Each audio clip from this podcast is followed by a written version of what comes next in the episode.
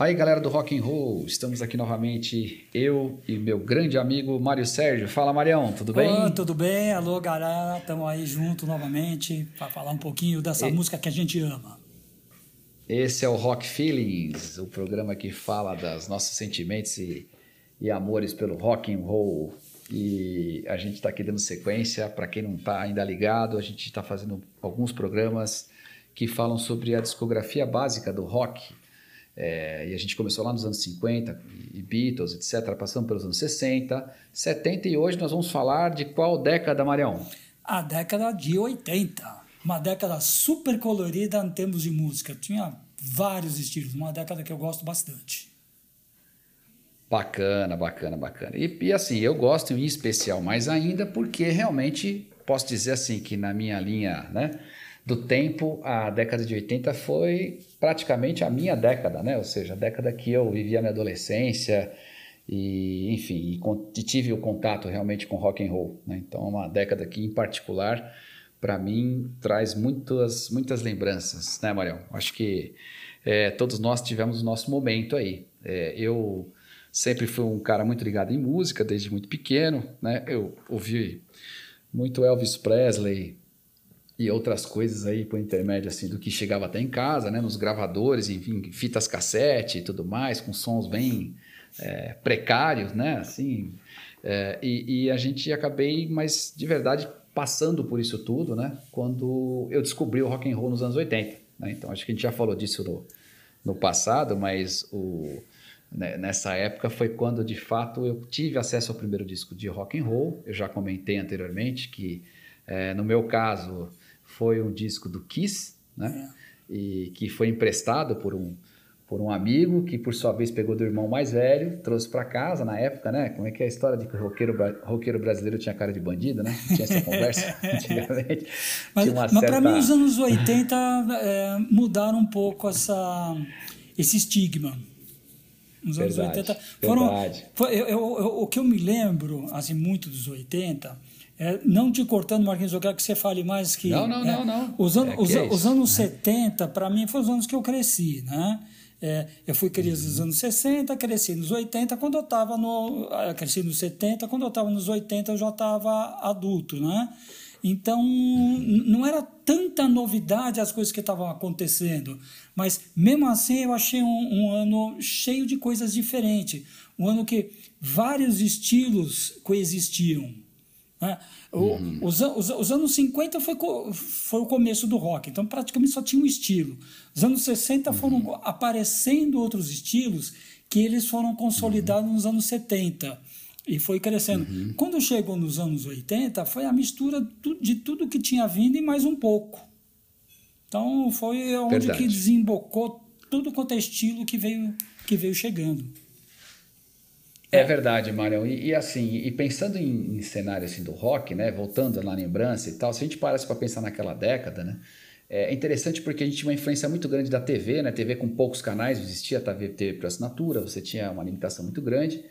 As emissoras de rádio, né, que acabavam fazendo uma difusão um pouco mais, mais ampla do espectro da música e tudo mais, mas, mas havia um monopólio muito grande de programas de TV, né, dos programas de musicais, Sim. enfim, e, e coisas aí que aconteciam, então onde passava de tudo, né, passava brega, passava samba, passava é, eventualmente rock, né? Mas tinha um certo domínio da mídia aí no, no, no, na, na, programação, né? Que era muito voltada a, a, a, trilhas de novela, muita coisa que acontecia nesse espaço, né? É, e, e, a gente ficava muito antenado nisso. Então eu lembro que é, houve um evento aqui no Brasil, que foi o show do Kiss, né? O show do Kiss aqui no Morumbi, mas eu não lembro se foi 84, talvez, eu acho que foi. É, pode ser 83, é alguma coisa é, antes. Né? Eu estou me guiando pelo Rock é. in Rio. Ele foi depois do show é. do Queen, que foi em 81, e foi antes do, do Rock in Rio, que foi em 85. Então deve ter sido alguma coisa, 83, 84. Deve 83, ser... Marão. Foi tá 83. confirmado, 83. É. Exatamente. Então, eu lembro que teve uma cobertura muito grande da mídia, né? E a, em particular, né, a, a rede do Plim Plim aí, ela trouxe uma, um destaque muito grande no programa semanal dela, fantástico, que até hoje existe, enfim, mas na época tinha um, um poder ainda maior, né? E, e, tinha uma cobertura, teve uma cobertura muito grande desse evento aqui, né? De não sei quantas toneladas de, de, de som chegando no Brasil, então havia aquele frisson de que o Kiss estava chegando aqui, né? E nessa daí acabou que uh, eu, foi o primeiro disco que eu, que eu ouvi de fato ali né, na, na, minha casa, na casa dos meus pais, né, na, na época e que eu aumentei, a, aumentei o volume e tomei uma, uma carcada para baixar, né, cara? Então aquela, aquela porrada do Rock The Loud, que era a música que, que, que na época fez um sucesso muito grande, foi meio uma chamada de vinheta do show, né? Não, e, e o clipe, e o clipe era meio assustador até, né? O clipe era uma coisa que chamava atenção mesmo, era, era uma coisa assim meio é, Vampiro das Almas, era uma coisa de meio ficção é, científica, negócio... meio terror. É muito bem feito. E você sabe que a Rede Plim Plim, ela fez uma coisa assim absurda, ela passou na íntegra e ao, ao vivo o show do, do Kiss no Maracanã. Então, é. a, aqui em São Paulo, no Morumbi, que eu fui, graças a Deus, né? Eu, eu fui nesse show, é, a gente já sabia mais ou menos o que, que ia encontrar, né? Porque passou Olá. na íntegra. É, espetacular. Então, assim, e aí essa música, quando você ouvia guitarra, ouvia as guitarras tocando, som da bateria, né? A gente saiu cantando, aquele, aquela sonzeira, acabou que o bichinho me pegou, né? Então o rock and roll ali entrou na veia. E, e dali para frente, cara, acho que a gente tem que falar de discografia, porque tem muita coisa legal e, e é difícil até pensar assim as coisas, né? É, diante da, da pluralidade que aconteceu nessa década também, né? Teve muita coisa diferente. Eu acho que teve uma certa liberdade, teve coisas que são tidas um pouco mais comerciais, outras coisas menos, mas, mas ainda tinha muita qualidade, né, Marião, no rock. Achei que é, tinha muita coisa boa, né? Ó, um, antes de entrar até na, na discografia propriamente dita, uhum. um, o, o que eu lembro bem da década de 80, o que me marcou muito, é que tinha muita música dançante. E Verdade. vamos recordar um pouquinho a década de 70. A década de 70 começou com rock a todo vapor, pois rock progressivo, hard rock, mas o, eles ficaram muito grandiosos. Né? que nós conversamos, e eu nessa Sim. brecha entrou a disco music. Então a música que, que dançava nos lugares que na época chamava discoteque, é, era disco music. E eu, como roqueiro, odiava. Eu ia porque eu tinha que ir, né? Porque onde você vai? Né? As meninas iam para lá, eu tinha que ir para lá. Mas, mas na década de, de 80, as, as músicas dançáveis eram rock. Eram rocks dançáveis. Verdade. Era B-52, era Police, era Duran Duran, uhum. enfim, uma infinidade de é coisas. Isso mesmo. Eram músicas dançáveis. Então, eu adorava lá, porque é eu ia escutar e dançar as coisas que eu gostava. Então, você faz com muito mais prazer isso daí, né? Verdade. E, e eu não Verdade. sei porque se tinha, se tinha alguma coisa a ver que, a, que eles queriam desassociar a época disco com a época new wave, é, que a maior parte era Sony Wave, né? É, tanto uhum. é que chamavam danceteria, não chamava mais discoteca, é chamava aí. danceteria, que é a mesma coisa. É isso aí. É, hoje chama-se balada, sei lá como é que chama, lá, não tem nome é. específico, que é, também é a mesma coisa, né? Mas sim, é, sim, é, o lugar que você dança, né? A, a música da, do momento, né? E, e, é isso. Então, essa, essa o que eu me lembro música dos 80, eu até uso essa alegoria de, de lembrar, eram anos coloridos, que podia ser até é, preto, que tinha, foi a época do gótico, que era Momento tudo preto. Dark. Do Dark, do, dark, né? ou, ou a época do, do, do, Wave, que era super colorido, eram todas as épocas, né? Mas uhum, vamos uhum. começar a discografia fazendo uma coisa que a gente fez é, quando a gente falou dos anos 70, quando a gente falou dos anos 60 e depois 70. Os anos 60 foi a ponte dos anos 50, os anos 70 foi a ponte dos anos 60, os 80 também é a ponte dos anos 70. E o que, que veio, principalmente dos anos 70? Veio muito hard rock já se transformando em heavy metal. O, uhum. o heavy metal surgiu as raízes no, nos anos 70, mas ele se consolidou como comércio, como, como movimento quase, como uma galera enorme de fãs, né, nos anos 80. Uhum. E, do mesmo jeito que tinha a Santíssima Trindade do hard rock nos anos 70, recordando Led Zeppelin, Deep Purple e Black Sabbath, tem, na minha opinião, a Santíssima Trindade do heavy metal dos anos 80. Sendo que o primeiro começou nos anos 70 já, mas que é o Judas Priest.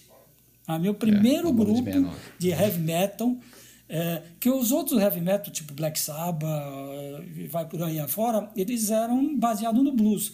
O Judas Priest tinha um som diferente, que era hum, É, lógico, devia ter um fundamento no blues, ainda mas muito pouco. E eles praticamente que inauguraram um tipo de visual do, do heavy metal, né? O Rob Halford, uhum. o vocalista, que depois se, se declarou gay, né? Que não deu nenhum uhum. impacto entre, a, entre a comunidade heavy metal, né? Mas ele uhum. já tinha aquele visual que depois ele falou que pegou em loja de sadomasoquismo, até aquelas correntes, couro, Sim, todo é aquele é negócio. Ele fez todo esse visual e foi um visual dos anos do, do heavy metal em geral, foi quem começou. Então, na discografia, para a gente iniciar, né, é Judas Priest. Entre vários é álbuns como... que eu podia falar, esse vou pegar, que, que para mim o álbum mais significativo do Judas Priest ainda está nos anos 70. Mas nos anos 80 uhum. foi onde ele fez muito sucesso. Eu tenho vídeos uhum. lá e vi vídeos na época do show do Judas Priest nos Estados Unidos. Você fica bobo, você fala, nossa senhora, essas mulheres vão num show de heavy metal? Parecia desfile de moda que ia lá, né? E, e, eles fizeram muito sucesso nesse disco lá que eu, que eu queria falar, que é o Screaming for Vengeance. Uh -huh. Que tem uma música que de 82. foi de, de 82, né? Tem uma uhum. música que é I've Got Another Thing Coming, que é a música favorita de shows ao vivo. É, é um sonzeiro, hein? É sonzeiro. Essa daí é marcante demais, né, cara? É. Eu ouvi muito esse som, muito É esse muito, som, né? Não, e não tem como ficar indiferente essa música, né? É uma é, música que ela vai é. te pegando, ela tem aquela levada, você, você instintivamente você faz, você mexe a cabeça, né? Que você, você... É, aí você vê nitidamente aquele desprendimento do blues, assim, indo para o estilo mesmo, né? De, de rock pesado, né? Se não me engano, eles, eles foram os que praticamente introduziram duas guitarras, né? Aquele, aquele esquema de tocar duas guitarras no palco ao mesmo tempo, fazendo aquela, aquele, aquela enfim, terça e tal, né? É, é, é e pesando a guitarra, né? É. Na é realidade, eles, eles, tinham duas guitarras solo, né? Existiam outros conjuntos que começaram até antes dele. Quer dizer, é que o Judas começou. vou me contradizer agora. Ele, eu acho que eles são contemporâneos, né? Eu ia falar do Tim Lizzy. Uhum. Tim Lizzy também é um grupo uhum. que surgiu com duas guitarras, as duas solando, né? Dizem uhum. historicamente o primeiro conjunto que fez isso, mas ele era um hard rock, é, não, era, não chegava perto do, do heavy metal, que é Wishbone Ash. Era um conjunto uhum. que praticamente inventou as duas guitarras. Daí você teve outros grupos, tipo, tipo Status Quo, mas é tudo trafega Verdade, mais, no, é, mais no hard. Né? O uhum. Tim Lizzy, o UFO, o UFO, também tinha. se bem que o UFO às vezes ia para o teclado, mas eles também tinham, eram duas é. guitarras. Então esse visual das duas guitarras começou tudo mais ou menos na mesma época. O próprio Scorpions, que também é meio antigo nisso, né? Mas uhum, eu, uhum. acho que, de fato, eu concordo com você. O visual de duas guitarras agressivas, é. os dois solando Judas juntos, foi o, foi é. o Judas. Foi o Judas, né? É, muito legal. É. Uma e, baita banda. É, começamos bem. Hein? Começamos bem. É, não, e vamos continuar bem, ainda no, no heavy metal também, numa sequência cronológica aqui. Talvez a banda mais conhecida no mundo de heavy metal é o Iron Maiden. É, Impressionante, né, cara? É, ele é conhecido no mundo inteiro. Uhum. É, eu acho fantástico. Eu lembro do Iron Maiden, a primeira vez que eu vi Iron Maiden, eu vi num, num, lugar, eu acho que você não foi nesse lugar, Marca, nós já conversamos, a, a, não ser que eu tenha esquecido. Um lugar que tinha muito de lugar assim descolado nos anos 80, que chama Carbono 14. E ficava no Eu Bexiga. lembro, mas não fui. Era um lugar super. Eu lembro, mas não Era fui. um lugar diferente. Sim. Tinha uns três, quatro Sim. andares. Ah, tinha um lugar que tinha exposição de, de arte. Daí você subia. Famosíssimo. É, tinha lugar de, de música ao vivo e tinha alguns lugares que passavam vídeo. Eu lembro que uhum. o primeiro vídeo que eu vi do Iron Maiden é, é ainda com o Paul Diamo no, nos uhum. vocais. É um vídeo de um Sim. show que eles fizeram na Cortina de Ferro, chama até Atrás da Cortina de Ferro, né? E eu fiquei impressionado uhum. com o som deles. Eu fiquei, eu falei, nossa senhora, é isso que eu quero. Eu fiquei impressionado. e logo depois disso, é, saiu o disco, o primeiro com, com o Bruce Dixon, né, que foi o The Number of the uhum. Beast que deu uma mudada. É, que foi o primeiro disco que eu ouvi, inclusive, tá? Do Iron Maiden foi exatamente esse. Que também foi o meu primeiro disco. É que eu vi, é que eu vi é, primeiros shows dos dois primeiros discos com o Paul Diamo. E eu lembro que uhum. uma música me chamou muita atenção, você falou das duas guitarras também, uma que é só instrumental, que chama Transilvânia. Eu acho sensacional Nossa. essa uhum. música, que é só instrumental. E eles fazem aquele visual das duas guitarras, né? Que, que vem, Sim. que na realidade esse visual começou com o status quo Começou com o status uhum. quo, foi o visual das duas guitarras, assim. É, o Scorpius usava, o Sim, Judas Priest, foi, né? daí foi, né? É. Mas o disco... Agora, uma pergunta, Mário. O que, que, você, que, que você atribui, cara? Porque realmente é avassalador é, o, o, a presença do Iron mundial, né? Até hoje, cara, os shows que eles fazem, lotam, eles fazem as turnês deles aí pelo mundo inteiro e reúne fãs. Porra, é, é impressionante. O que, que você acha que pegou, hein? Porque na minha época, achei assim, uma, uma coisa que me conquistou assim de cara, né? É, por incrível que pareça, foi ver a capa do disco. Aquilo para mim me tocou. Já falei, puta, mas que capa. o, the Number of the, o the Number of the Beast, né? É, a, a, qualidade da capa, dos desenhos, né? E do que você vê ali é espetacular. Aí você pega o som é aquela porrada, né, cara? Essa música, né? a própria música, né, The Number of the Beast, aquela, com aquela voz inicial do. É, é Vincent, é o Vincent Price. Né, Vincent a, Price. Cara, espetacular, né? É, então, quando você ouve aquilo ali, cara, é uma porrada, bicho. Aquela, aquela, aqueles chimbals, a, a bateria é muito bem utilizada, né? Assim, cara, aquela, os riffs de guitarra.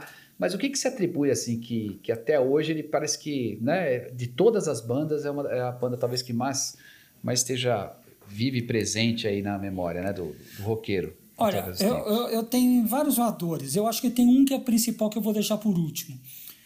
Um, uhum. um deles é, é, é, o próprio visual que começa pela capa. Esse, o desenhista, o Derek Riggs, né, é um cara que criou o personagem o Ed e faz todas as capas. Depois ele foi se especializando. A capa do The Number of the Beast eu acho uma obra d'arte. É sensacional. Eu acho fantástica. Né? Espetacular. Né? Mas tem uhum. outras capas muito boas e ele foi popularizando esse tipo de capa. Então, essa identidade visual é um dos fatores. O principal fator é o, o som. É um som diferente. É um som diferente. Um som que pegou coisas que já existiam e transformou. O som do Iron Maiden é um som do Iron Maiden. Tem muita. É verdade. Muita, você, você, se você pegar principalmente Tim Lizzy, tem algumas músicas. Uhum. Pessoal pega a música Massacre do Tim Lizzy uhum. e a música é, Emerald também não utilize. Uhum. Daí vocês vão ver de onde que veio aquela levada, principalmente levada do baixo do, do Steve Harris. Né? Veio uhum. muito do Tim Lizzy, uhum. mas eles fizeram um som próprio. Eles fizeram um som próprio. E, para mim, a terceira e talvez mais importante razão do grande sucesso, a empatia do grupo com os fãs. Existe uma sinergia, uma né? empatia muito grande. Você vê é. que, o, que o, os fãs são, é, são postos em primeiro lugar. São feitos é para você. Há uma interação. Então, aquilo que eu falei logo no, no, no começo, que o rock se tornou uma música para mim, o, todo mundo, fã do Iron Maiden, vê que esse é o meu conjunto. Eles estão cantando para mim. Eu Independente cara, do país, né? Independente, Independente do, do país, da língua, do idioma. Cara, é incrível, né? Você pega, você pega vários. Eles têm vários é, documentários deles, né? Tem um muito bacana Sim. que chama Flight 666, né? Esse é muito legal. É, eu tenho esse, é. documento. Eles estão na Índia, eles estão em. É, Todo lugar, cara. Costa Rica. E a atitude é a mesma. É, né? lugares que eles nunca foram na vida, né? E a atitude é a é. mesma, né? Aliás, até em lugares novos, é, eles sempre se surpreendem, né? No Brasil, eles são muito bem quistos, né? Eles adoram. Bruce Dixon é fã de São Paulo, assim. São Paulo tem uma, uma, uma participação especial, né? assim, na, no coração do Iron Maiden. O Brasil como um todo, a América do Sul como um todo, a América é. como um todo, né? Mas eh, Cara, São, São Paulo está no, no lugar deles. E você sabe que eu vi? Nós que somos ex-bancários, né, Marquinhos? É, de, Verdade. É, nós somos bancários. Eu vi uma, um, um, congresso internacional de automação bancária, chama-se AB, né, que uhum. fez, quem fez a palestra de encerramento foi o Bruce Dixon. O Bruce Dixon fez a palestra de encerramento no congresso de automação bancária. Mas qual era o tema? É como transformar clientes em fãs. Então, na realidade, ele não fala como transformar. É porque você. Primeiro você, você conquista um, um, um fã, daí o negócio é você manter o fã. E, e, ele citou como exemplo a máquina de, a marca de cerveja dele. Você sabe que eles têm uma marca de cerveja, né? Já, já tomei a marca deles. É, é uma cervejaria de 1800 e pouco, acho, sei lá, um negócio desse. É então, é super tradicional lá. Então, esse, esse, essa que é, que é a jogada, chama The Trooper, né? A, a marca de cerveja Isso. dele. Já tem, acho que dois ou três sabores diferentes né, de cerveja, né? Uhum. Mas eles falaram uhum. que eles podiam pegar qualquer cerveja que ele joga, põe a marca Iron Maiden e ia ser vendido. Mas, mas não ia dar legal, ia ser, você ia perder. Porque se não é boa, você vai perdendo. Porque o, o, o cliente, o cliente ele é mutável, ele é volúvel, ele vai a quem oferece melhor. O fã, você tem que ser conquistado. Então, aquilo lá que a gente falou, empatia. Então, o que, que eles pegaram? Eles pegaram uma das cervejarias mais antigas da Inglaterra para é criar a cerveja deles. Então, é uma cerveja é de altíssima qualidade. Olha, pessoal, quem gosta de cerveja pode ir atrás. É maravilhosa. É, é maravilhosa a cerveja. Tem, tem, eu sei dois tipos. Ele é venda nos, nos melhores lugares.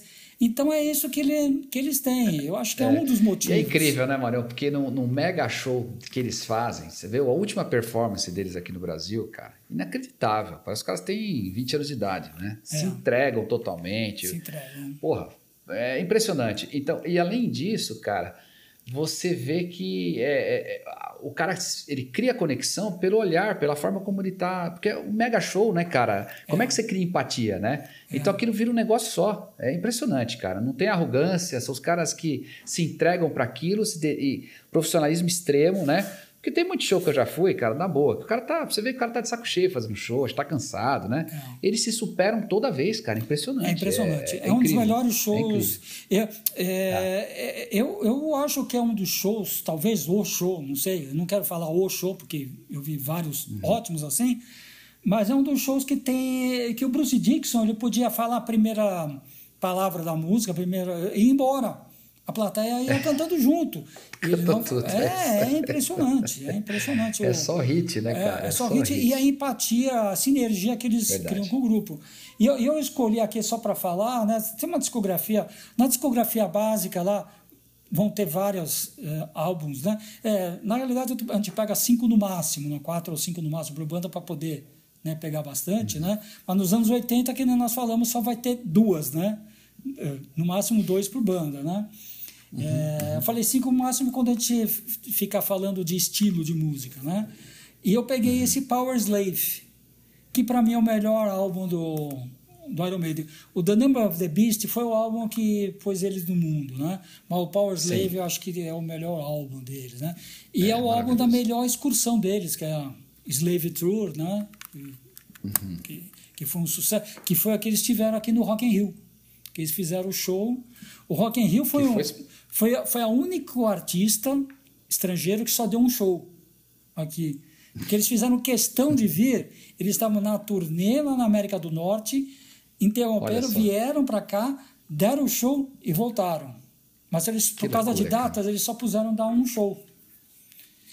Eles, eles foram numa data teoricamente ruim, porque eh, eles não fecharam, não foram headliners, né, o último artista. Quem fechou foi o Queen. E eles são mega famosos por causa desse, desse show lá no, no Rock in Rio, né? Que eles conquistaram todo é. o público brasileiro com esse show.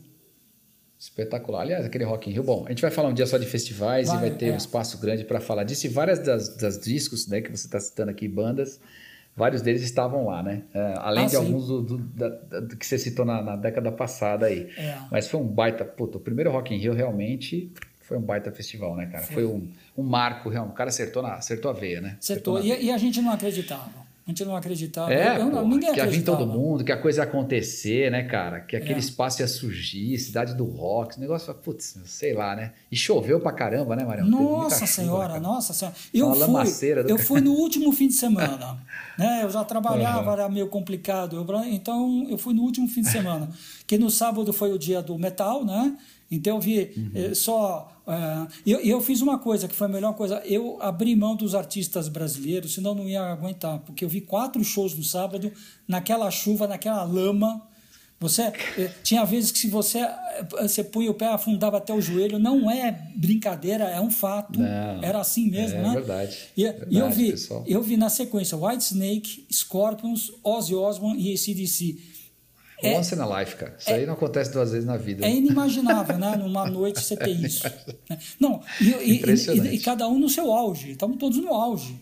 É, foi a porra, foi, foi um negócio assim impensável, cara, trazer pro Brasil isso dentro da dentro da cidade do samba, né? Rio de Janeiro, tem toda essa conotação. É. O Medina vai lá e me monta um troço desse que depois virou uma marca, né? É, tá, exportou isso para todo lugar. Né? Virou, virou um brand, né? Virou, é, virou... Muito bacana. E para terminar a... a... sequência lá do. Eu falei uma trindade, a Santíssima Trindade do Heavy Metal, não podia ser outro, né? Para terminar essa trindade, como Metallica, né? Pois é. é. Pois é. é. Me... E Metallica é engraçado, cara. Tem uma passagem muito. Algumas passagens engraçadas aí com Metallica. Por quê? Porque em algum momento alguém me achou um pouco parecido com o James, sabe? em, algum, em alguns ângulos, né? então já aconteceram umas coisas muito engraçadas, cara. Assim, de nego me encher o saco e brincar e tal, né? Falou, pô, James e tal. Na época eu tava de cavanhaque, né? E lembrava bem, assim, era engraçado em alguns ângulos, né? É. Mas, pô, acho que esses caras aqui é, também, né, cara? Assim, é, eles todas... são os mais novos desse, dessa trindade, são os mais novos, né? Mas eles é, lançaram um estilo, né? Ele, você vai falar, tem uma importância tanto quanto os outros, lançaram um estilo. Né? Eu, vou, eu vou ser sincero, lá, vou ser execrado para algumas pessoas, né? eu não gosto muito de trash. Mas os trash que eu gosto, eu gosto do Metallica eu não sou chegado no início. Agora, é. eu, eu, até, até falo que eu sou um fã do Metallica, eu sou um fã meio Nutella. Nutella do, do Metallica, né?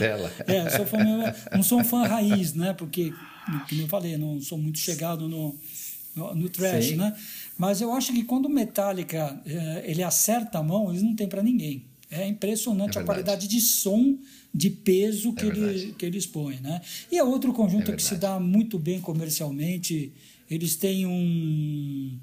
um é, eu acho, desses três, até mais que o Iron Man, eu acho que é o conjunto que mais vendeu do, do heavy metal, eu acho é, que é o conjunto que mais vendeu. Só o The Black Album aqui, eles estão dizendo que são mais de 40 milhões de cópias, cara. É, é um absurdo, né? Você pensar, né? né? É, é um absurdo. É impressionante. É, deve ser um dos cinco discos que mais venderam na história, né? Provavelmente, é. provavelmente. É. Então, assim, é formada em 81, realmente, né? Mais nova a banda, né? E tá aí até hoje e tal, com todas é. as. O James se envolveu algumas algumas confusões aí, né? Teve alguns problemas aí para se recuperar de, de, de de, de drogas, etc. Mas tá aí, né, cara? Uma baita banda. Uma baita banda, Putz, né? realmente é. tem que fazer parte, sim, dessa e Santíssima Trindade. E você sabe uma coisa engraçada? O primeiro disco que eu escutei do Metallica foi o primeiro, né?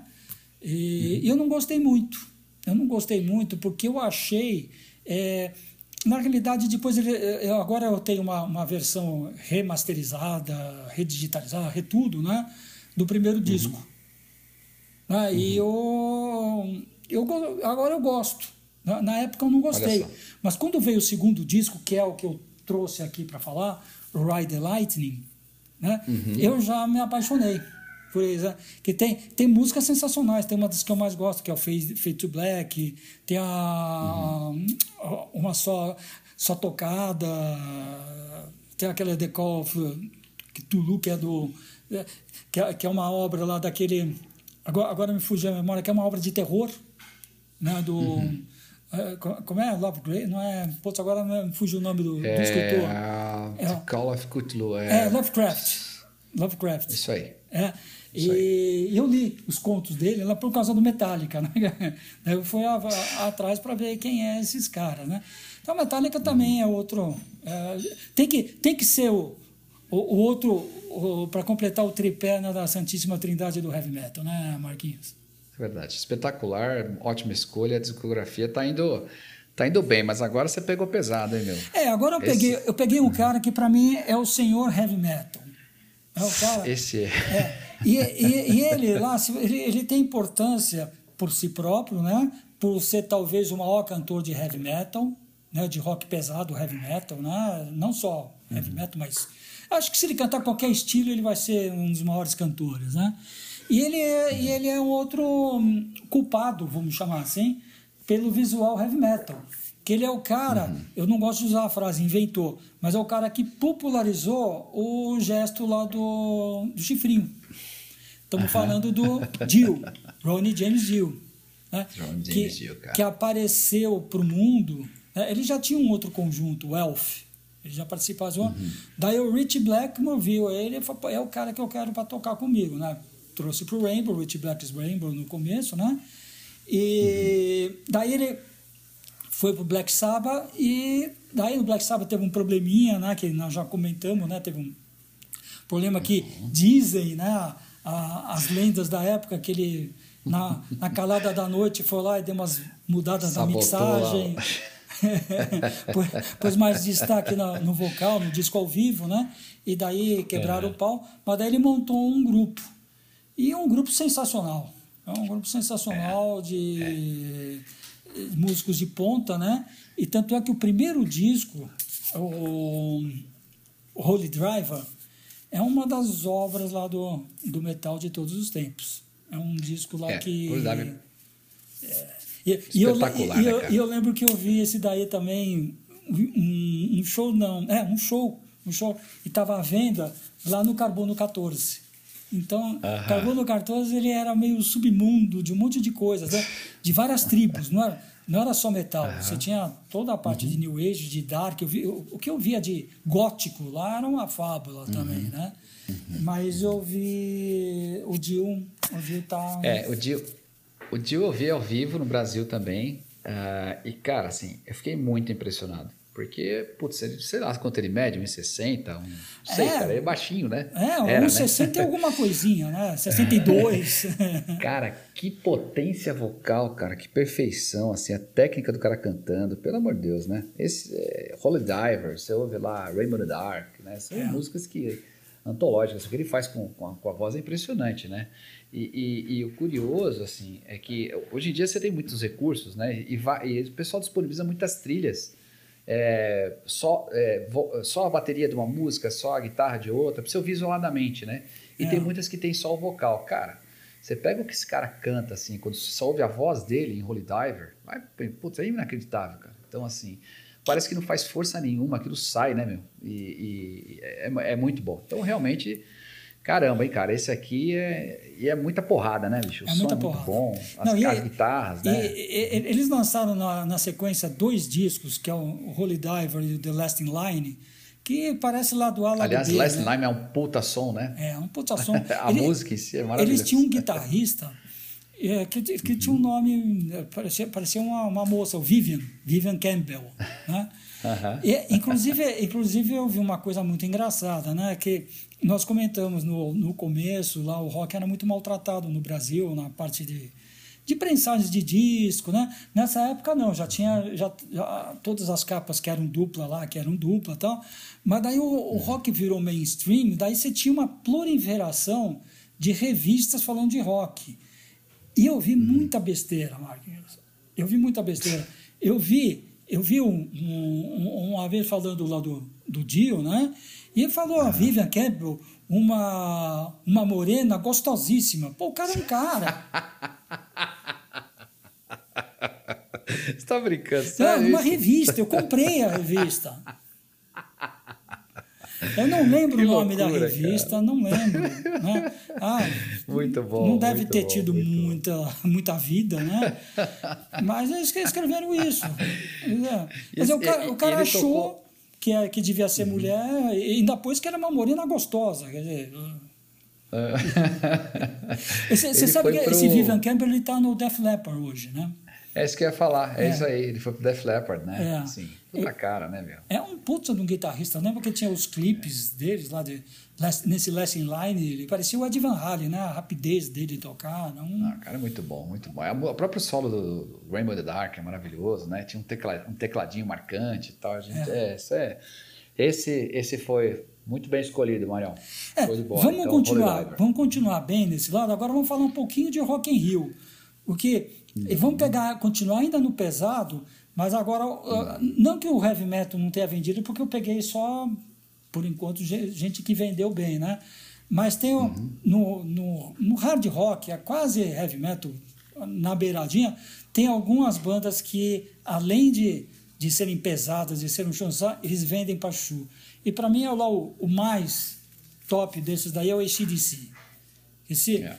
que o ACDC, ele é, se não me engano, ele tem o segundo disco mais vendido de todos os tempos, que é o Back in Black.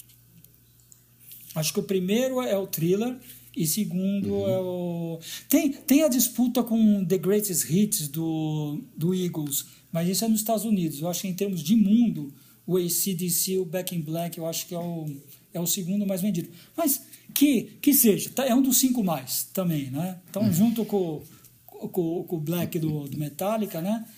E eu peguei aqui esse daqui para falar o disco do Rock in Rio, que era o disco da excursão, que é o disco do canhão, né? que tem um canhão na, na capa, né? que é o For Those About Rock. E eu lembro que esse show, o, o show da ACDC, a cada banda que entrava, eu, que, eu, que eu comecei, o show estava lá atrás, estava lá, lá longe. Uhum. A cada banda que entrava, que tinha um intervalinho até eles montarem o palco, se bem que era um palco giratório, tinham dois palcos, né? Então, enquanto um uhum. terminava o show, eles já, já traziam o outro palco que já estava praticamente pronto, né? Uhum. Eu fui indo para frente. Quando eu cheguei no show do ICDC, eu estava bem na frente. Eu devia estar tá uns 20, 30 metros do palco. Eu via bem próximo. Esse uhum. canhão é um puta de um canhão. Te manda para trás. Olha só. É um estouro. É eu, eu, eu, escutei né? aquele show do ACDC uma semana, eu fiquei escutando o show, porque eles já tocam alto. Normalmente eu estava bem uhum. na frente, e eu agora. E, o final do show é o For Those About to Rock, aqueles tiros Nossa, de canhão. É, é impressionante. É, só para lembrar que já vendeu mais de 200 milhões de cópias em todo o mundo esse LP, esse disco em particular, Back in Black, in Back é mais de 50 milhões de cópias. Ou seja, ele foi o segundo disco mais vendido. É o segundo, o segundo né? álbum mais vendido de todos os tempos e o quinto mais vendido nos Estados Unidos. É, é. é que os Estados Muito Unidos doido. eu sei que o mais vendido passou, inclusive o Michael Jackson, saiu outro dia essa notícia, é o Greatest Hits do Eagles. Uhum, que o Eagles é uma instituição americana, né? Já, já falou. Né? Aliás, uma coisa curiosa, né? A gente falou, só para relembrar, a gente sempre fala dos Estados Unidos e e Inglaterra, etc. Né? Então a gente começou lá com as bandas é, britânicas, né? acho que foram duas seguidas, foi o Judas Priest e o Iron Maiden, e depois entrou uma banda americana, que foi Metallica, não é isso? É, e o Dio, ah, que é inglês novamente. O Dio, que é inglês. Agora nós estamos... E, e, o, e o ACDC foi formado na Austrália, né? Uma banda australiana. É, uma né? banda australiana, uma banda inexplicavelmente australiana, né? que loucura, né, é, cara? É. E eles são então, austra e... australianos mesmo, né? Porque tinha a lenda que o, os Gees eram australianos, não, os, os Gees eram ingleses, mas eles passaram a infância e a adolescência na Austrália, né? agora, agora né? sim, não dá para deixar de falar do Angus Young, né, cara? Impressionante, não. né? O estilo de guitarra dele, ele é um ícone, né? Toca, é um ícone. Né? Aquela, aquele estilo dele, aquela, a roupa dele até hoje, muito, muito legal, né, cara? É, é um, uma coisa maluca. Né? Sem falar no, no enfim, na, nos riffs que ele colocou na música. É um cara que é também diferenciado. Esse é um, é um baita som, cara. Muito bem, muito bem escolhido, Marião. É. Qual, o, aliás, qual o disco que a gente. Ah, você colocou For Those About to Rock. Isso. Esse é o disco que você pensou deles, né? É que eu pensei para conversar, né? Porque foi o disco ah. lá que eles tiveram no Rock in Rio. Foi o disco da. Hum, legal. Da, da de, de, lançamento, da excursão lá no Rock in Rio. E, do mesmo jeito, esse outro que eu peguei aqui, que é o Scorpions. O Scorpions é um grupo que existe há muito tempo na Alemanha, um grupo alemão, né? Sim, de, tá de hard rock uhum. beirando o heavy metal, né? Assim, alguns consideram uhum. heavy metal, outros hard rock, tanto faz. É um rock pesado, né? Que eles mudaram muito na, na formação eles tinham no começo um guitarrista chamado Ulrich Roth, que era muito bom também, mas ele saiu.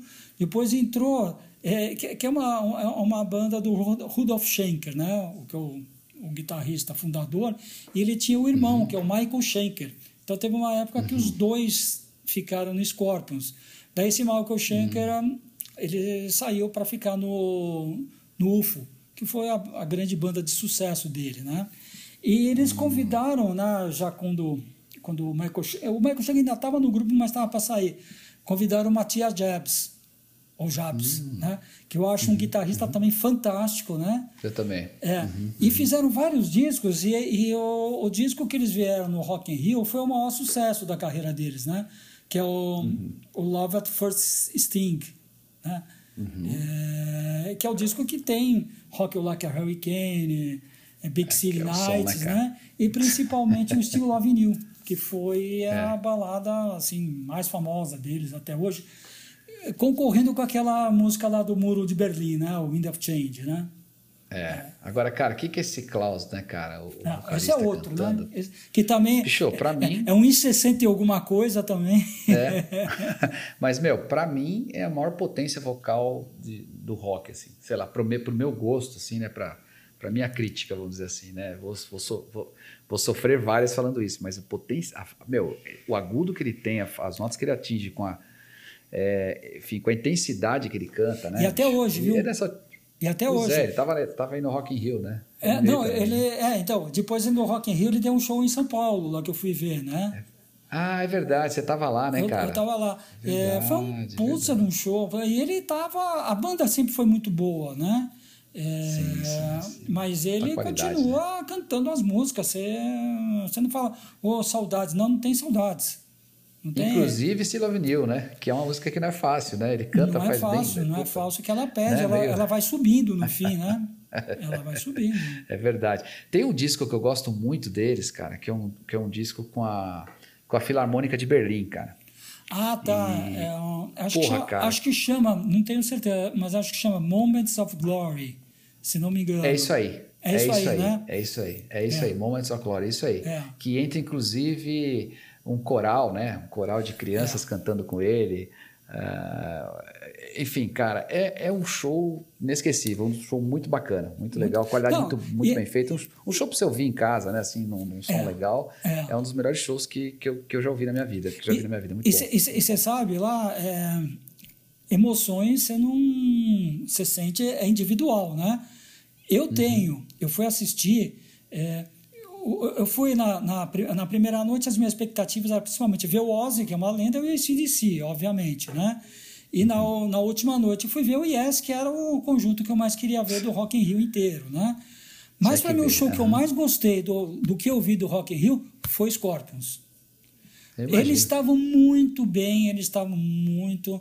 Eu, eu senti, eu, eu senti que eles uhum. ficaram surpreendidos com a reação da plateia. Eles ficaram Sim. surpreendidos somente no coro do, eh, do Rock Like a Hurricane, que foi um absurdo. É. 250 mil pessoas gritando. É... não, eu, foi, foi, um show. É, eu tinha uma expectativa alta, mas eles superaram a minha expectativa. Eles superaram. Legal, então, é, é um, eu já vi cinco vezes os Corpos ao vivo. Né? É, Caraca! É, eu vi a última vez que eles vieram, né? Que estão. Eu posso falar bem de Scorpions. Eles são muito bons não, ao vivo. Muito bom. É um show que Muito bom, cara. Belíssima banda e fomos para a Alemanha, hein? É, fomos, fomos para a Alemanha. Alemanha. Agora vamos para os Estados Unidos, na parte mais raiz dos Estados Unidos. Um grupo que foi. Eu, eu vi, eles vieram uma vez no Brasil, graças a Deus deu, deu para ver. Foi um dos shows mais cool que eu vi na vida. Cool é mesmo? sentido de descolado, de, lotado. Tanto é que eles tiveram que fazer um show extra, né? Tava lotado. Uhum. E, mas todo mundo de boa, todo mundo de boa que é o ZZ Top. Que legal. Barato, né, cara? É o ZZ Barato, Top né? é uma banda... Uma banda texana, né, cara? Texana, São de Houston, né? É, é um uhum. blues totalmente baseado em blues. Depois eles deram uhum. um pouco, fizeram um pouco de techno nos anos assim, fizeram, nos anos 80. Fizeram uma época, é verdade. É, mas é. sem perder o blues, né? E fizeram um puta sucesso. Uhum. Tá? Tanto é que eu estou é. pegando esses discos lá, baseado nesse né, Eliminator, que são os discos que fizeram, uhum. que, tinha, que tinha aquele carrão é, vermelhão na frente, tiveram vários clipes, né? Sim, sim, sim, sim, sim. Tanto é que o Billy Gibbs, o, o guitarrista, né? Ele é uhum. é famoso porque é um dos maiores colecionadores desse tipo de carro nos Estados Unidos. Ah, ele, é? É. Ele. Tanto é que esse carro devia ser dele mesmo. Ele é, ele é colecionador. Ele é, e é um carro maravilhoso, né, cara? É. Limiter ele fica no, no, Rock and Roll Hall of Fame, ou seja, está lá no Hall da Fama do rock exposto hoje. É. Legal. Ah, e o ZZ Top, eu, eu, eu, sou suspeito, é um, eu gostei muito do show deles, é uma banda que eu sempre gostei, mesmo quando eles não eram conhecidos, porque eles eram só blues, mesmo, mas é um uhum. blues mais pesado, né? É, uhum. é, um, é, é um blues que alguns chamam de Tex-Mex, que é um blues que já meio eh, mexicano é, e, e, do Texas. É uma mistura. Como tem né? a comida Tex-Mex, né? É. tem também a, o, o som. som. né? É. E agora, isso que é engraçado aí, que é um trio, né, cara? Basicamente é um são é, é, baixo, guitarra e batera, né? Só. Isso. E você não sente falta de nenhum outro instrumento. Pois é, é né? É um som, som, muito legal. Lógico, em algumas coisas de estúdio eles põem um teclado, umas, algumas coisas assim, mas ao sim, vivo. Sim, claro. É, no é. máximo, talvez, eu não lembro direito se teve, talvez até algum playback de algum teclado no fundo, né? Que só eram eles é. três de música, de músicos. É, e é. com aquela barba, né? Então, as, as né? famosas barbas aí. É, e, e, e, tem a parte lá pitoresca, né? Que o, uhum. O baterista chama Frank Bird. Ah. É, e não tem barba. É e não tem barba. É isso aí, Bird. É, é. Não tem mesmo, é só um bigodinho. É, ali, só tem um vezes, né, bigodinho. Mas... É, então é... Esse, ele tem cara bem texano mesmo, né, cara? Tem. tem. Tipo Bom, os outros eu não sei qual são a cara deles, né? Com, com a barba, gente não sabe mais é a cara, né? Mas como eles eram antigamente. Ai, é. Caraca, se fosse agora, no Brasil, ia falar que era promessa. Né? Agora, ó, ainda no, no, no, mais pesado, ainda no mais pesado, mas terminando esse, esse bloco dos mais pesados talvez o maior sucesso comercial desses daí. Yeah. É, e é uma banda que eu queria falar, que eu já vi algumas vezes no Brasil também, é um show sensacional. E se, se o Iron Maiden você escuta uma, quase que uma histeria, mas com vozes predominantemente masculinas, esse grupo é uma histeria com vozes predominantemente feminino. Estou falando do Bon Jovi. Não tem como não falar dos caras, né? É. Não, é, e o Bon Jovi é um, é um grupo Pô, o cara é lindo, vamos falar, tem, tem que falar, o cara, né? O cara é, parece um deus grego, né? E. e o cara canta pra, pra chuchu. E sabe compor é. boas vozes. E tinha um guitarrista, infelizmente ele saiu, era fãzaço dele, o Rich Sambora, que também era bonitão, é. né? E Esse os caras cara... faziam uma dupla, uma dupla, é. pra mim, tipo, Page Plant, Blackmore Gillan é, Richards e Jagger, né? dupla de guitarra vocal. Ele ficou até 2013, né, cara, o, o Sambora, né? É, ele saiu não faz muito tempo, né? Eu, é, eu, eu não 2000... vi show sem ele. Eu vi todos os shows é. que eu vi do Bon Jovi, eu vi, eu vi três shows do Bon Jovi uhum. é, com, com o Rich Sambora. Eu acho eles muito bons, eu gosto muito do som deles, ao vivo são muito bons. São muito... Uhum. Dizem, dizem que a voz do Bon Jovi piorou agora. é, eu, eu vi algumas coisas recentes dele aí e tal, e, e realmente tá. É, deu uma piorada mesmo, verdade. É, verdade, porque o último verdade. show que eu vi no Morumbi, tanto é que é um show que teve mais de três horas, eles tiveram que dar três ou quatro bis, não lembro, talvez não deixavam ir embora. É, uh -huh. Impressionante. Ele estava uh -huh. Super bem. bem. Super bem. É, super é, bem. É. Bom, mas enfim, é difícil manter e outra, né, cara? Crítico não falta, né? Então depende muito, às vezes, do, do momento. E, e, e, aquela história, é muito tempo né, em palco cantando e tudo mais, para o cara manter ali a, a afinação, manter a, a, É muita disciplina, né, cara? Muita disciplina e técnica, senão não aguenta mesmo. É muito shows, é muito estresse de, é. de, de, de cordas vocais e tudo mais, né? E não é fácil manter a disciplina, não, cara. Manter a, a saúde vocal aí, né? É. Haja vista aí, tirando um exemplo aí, os, os sertanejos que a gente conhece aí, que o cara não consegue nem falar mais, né? Então, é. você tem de tudo, né? É. É, é, só para completar do Bon Jovi, o disco que eu peguei não é, é, é, um dos dois discos mais famosos, mas não é nem Sim. o mais famoso, mas é o disco que ele veio da turnê de que ele veio no Brasil a primeira vez, que é o New ah. Que é o New uhum, Jersey, conheço. que tem Born to Be My Baby, tinha outras músicas. Sim. A outra tinha, é, tinha talvez as mais famosas, o Living on a Prayer, lá, que é a música talvez mais uhum. famosa deles, né? Mas eles são os, os reis do rock e da balada. Eles são do mesmo jeito. Acho que eles e o, e o Scorpions são os reis da, da balada pesada. Né? Você pode é, falar, quem é o melhor. Scorpions ou Bon Jovi? Eu não sei, é, vai do gosto pessoal, mas os dois são os mestres das baladas, né? Não, e outra coisa, né? É, lançou muito essa questão da, do tipo de roupa, né? A bota com salto carrapeta na época. Você viu o pessoal aqui, às vezes, banda cover, né? O pessoal é, imitando o estilo de roupa. Aí virou é. um estilo de música, né, cara? De, de, de rock diferente. E, e, é o que você falou, teve muito fã, arrasta fãs até hoje e tudo mais, né? E, e, tem que fazer parte sim da discografia. Eu acho que é um baita som. Eu, particularmente, vi muito, toquei muita música né, deles também. É, aliás, a, a, como eu tive justamente nessa época, tinha a banda cover, né, assim, de músicas e tal, muito do que está passando aqui eu toquei das músicas, tá, porque é basicamente, praticamente a maioria aqui teve música, das músicas eu toquei ah. e era era a trilha da época, né, cara, a trilha da década. Acho que nós estamos sendo, tá sendo bem legal, essa discografia é bem legal, bem legal. É, agora a gente vai começar, a gente vai começar um outro, um outro bloco que é, a gente vai falar de alguns artistas que já existiam nos anos 70 mas eles tiveram seu grande sucesso comercial nos anos 80. Falando aqui de discografia, né? Até é importante falar para os nossos ouvintes aqui que a, a, gente olha, né? Muitas vezes você vai ouvir discos e você fala, poxa, mas por que esse, esse disco está, né, né, dessa banda aqui, está nos anos, sei lá, 80, não está nos 70, está nos 70, não está nos 60? Porque, na verdade, a gente não está pensando em quando a banda, né, surgiu. Está pensando realmente é, na década e que disco que fez sucesso, os discos que a gente sugere que você ouça, né? Naquela década. Então, assim, por exemplo, é, muitos artistas que começaram nos anos 70 atingindo o pico, né? Acabaram atingindo o pico aí nos anos 80, né? E é isso, aí. isso é interessante. Começou a estourar muitos, muitos sucessos comerciais, né? As pessoas começaram a conhecer muito, né, Mariel? Eu acho que é um pouco da pauta aqui é, dos anos 80, né?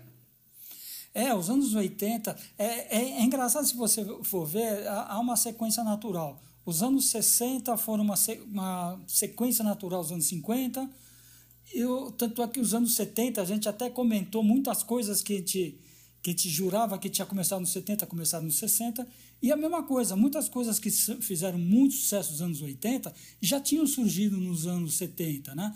mas eles são a cara uhum. dos anos dos anos 80 e principalmente esses álbuns são dos anos 80, que nem você colocou. E uhum. um álbum, acho que icônico da década, é, é do Bruce Springsteen, que foi um cara uhum. lá que. É, ele, ele já estava estourando lá nos Estados Unidos nos anos 70. Assim, ele é até quase um herói da resistência. No meio daquele movimento de discoteca, tinha o pessoal que pegava o rock básico, né? É, uhum. um rock lá, lá, que o povo entendia lá e o Bruce Springsteen era um desses heróis né uhum. e ele é, fazia um sucesso tá mas nos anos 80 principalmente é, ele teve dois discos muito sucesso nos anos 80 o primeiro chama The River né uhum. mas foi com Born in USA ó, sem é, dúvida né de, que era de 84 né? Né? de 84. É. Foi um disco que vendeu barbaridade. É um dos discos que mais milhões. venderam na história. 15 Quantos milhões só nos Estados Unidos. Só nos, só Estados, nos Unidos, Estados Unidos. Né? É. e, e, o Bruce Springsteen então, tem, né? tem umas coisas muito engraçadas, né?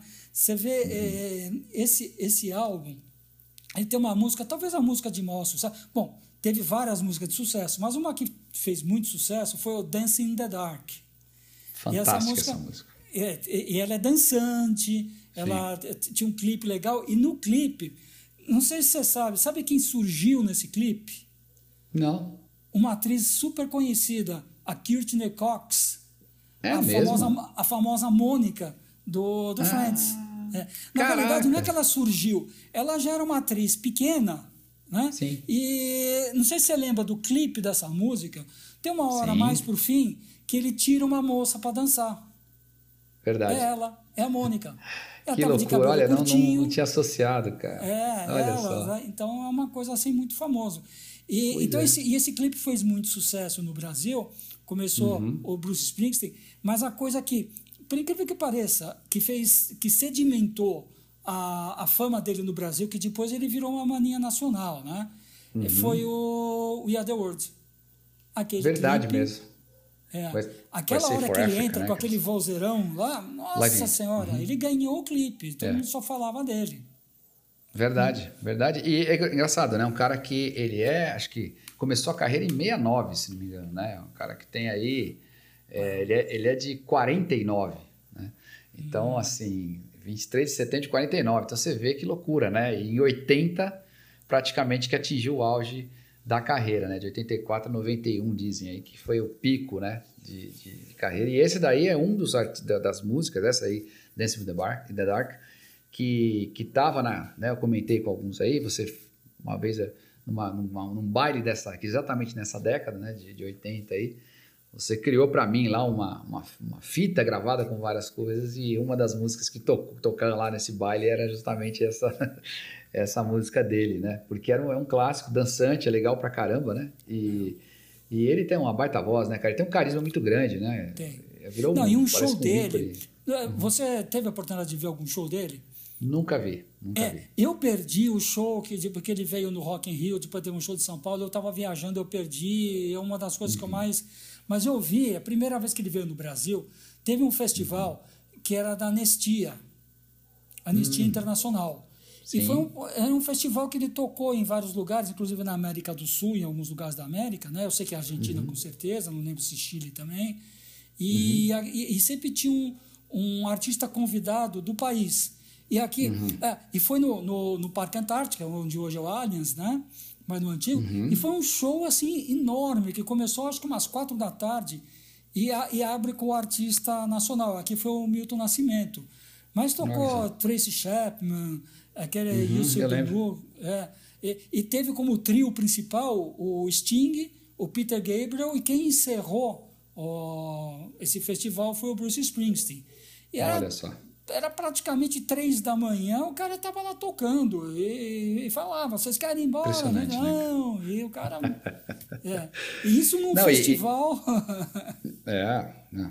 e, e para não deixar de falar, né, Marião, só para consolidar a carreira, inclusive, ganhou o Oscar, né, com Streets of Philadelphia, que é uma música maravilhosa É. e muito bem feita, né, e no- aliás, o filme com Tom Hanks é espetacular, né, que, é. Deu, que é muito bom, né, e, e, e- a voz dele nessa, muito bem encaixada nessa música em particular, né, uma- um clima todo todo diferente aí que ele, que ele criou, né? Então, é um baita artista, né, cara? É um baita artista. É, e é um cantor sensacional, porque ele, que nem você falou, ele tinha. Ele modulava a voz de acordo com a música. É. Então a música era pesada, era pesada, a música de protesto, você sentia o protesto, a música É era, isso era calma. Ele, ele transmitia. É um cara que é um rock feeling, por excelência.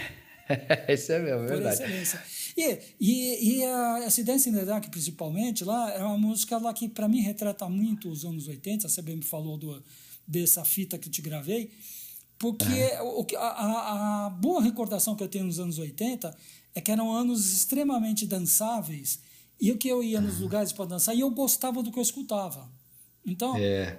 tocava tudo que eu dançava era o que eu, o que eu gostava. Então foi, Tinha um foi uma época muito Sempre boa. tinha pra lá uma coisas. guitarra presente, uma bateria legal, né? Quer dizer, eram, música, be- eram músicas bem trabalhadas, né? Que, É. que putz, cara, eram rock dançantes mesmo, né? Um rock que contagiava, né?